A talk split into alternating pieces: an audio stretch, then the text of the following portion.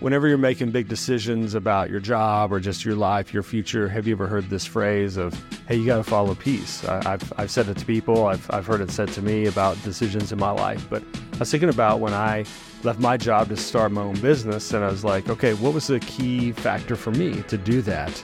Now, peace was a component, but it wasn't the overall thing. I started thinking about, okay, when God asked Moses to lead the Israelites out of Egypt, did Moses follow peace? No, he was scared out of his mind. What about the ultimate example of Jesus when he was going to the cross? Did he follow peace? No, he asked God, he said, Hey, take this cup from me, but not my will, but yours be done. So, what is it?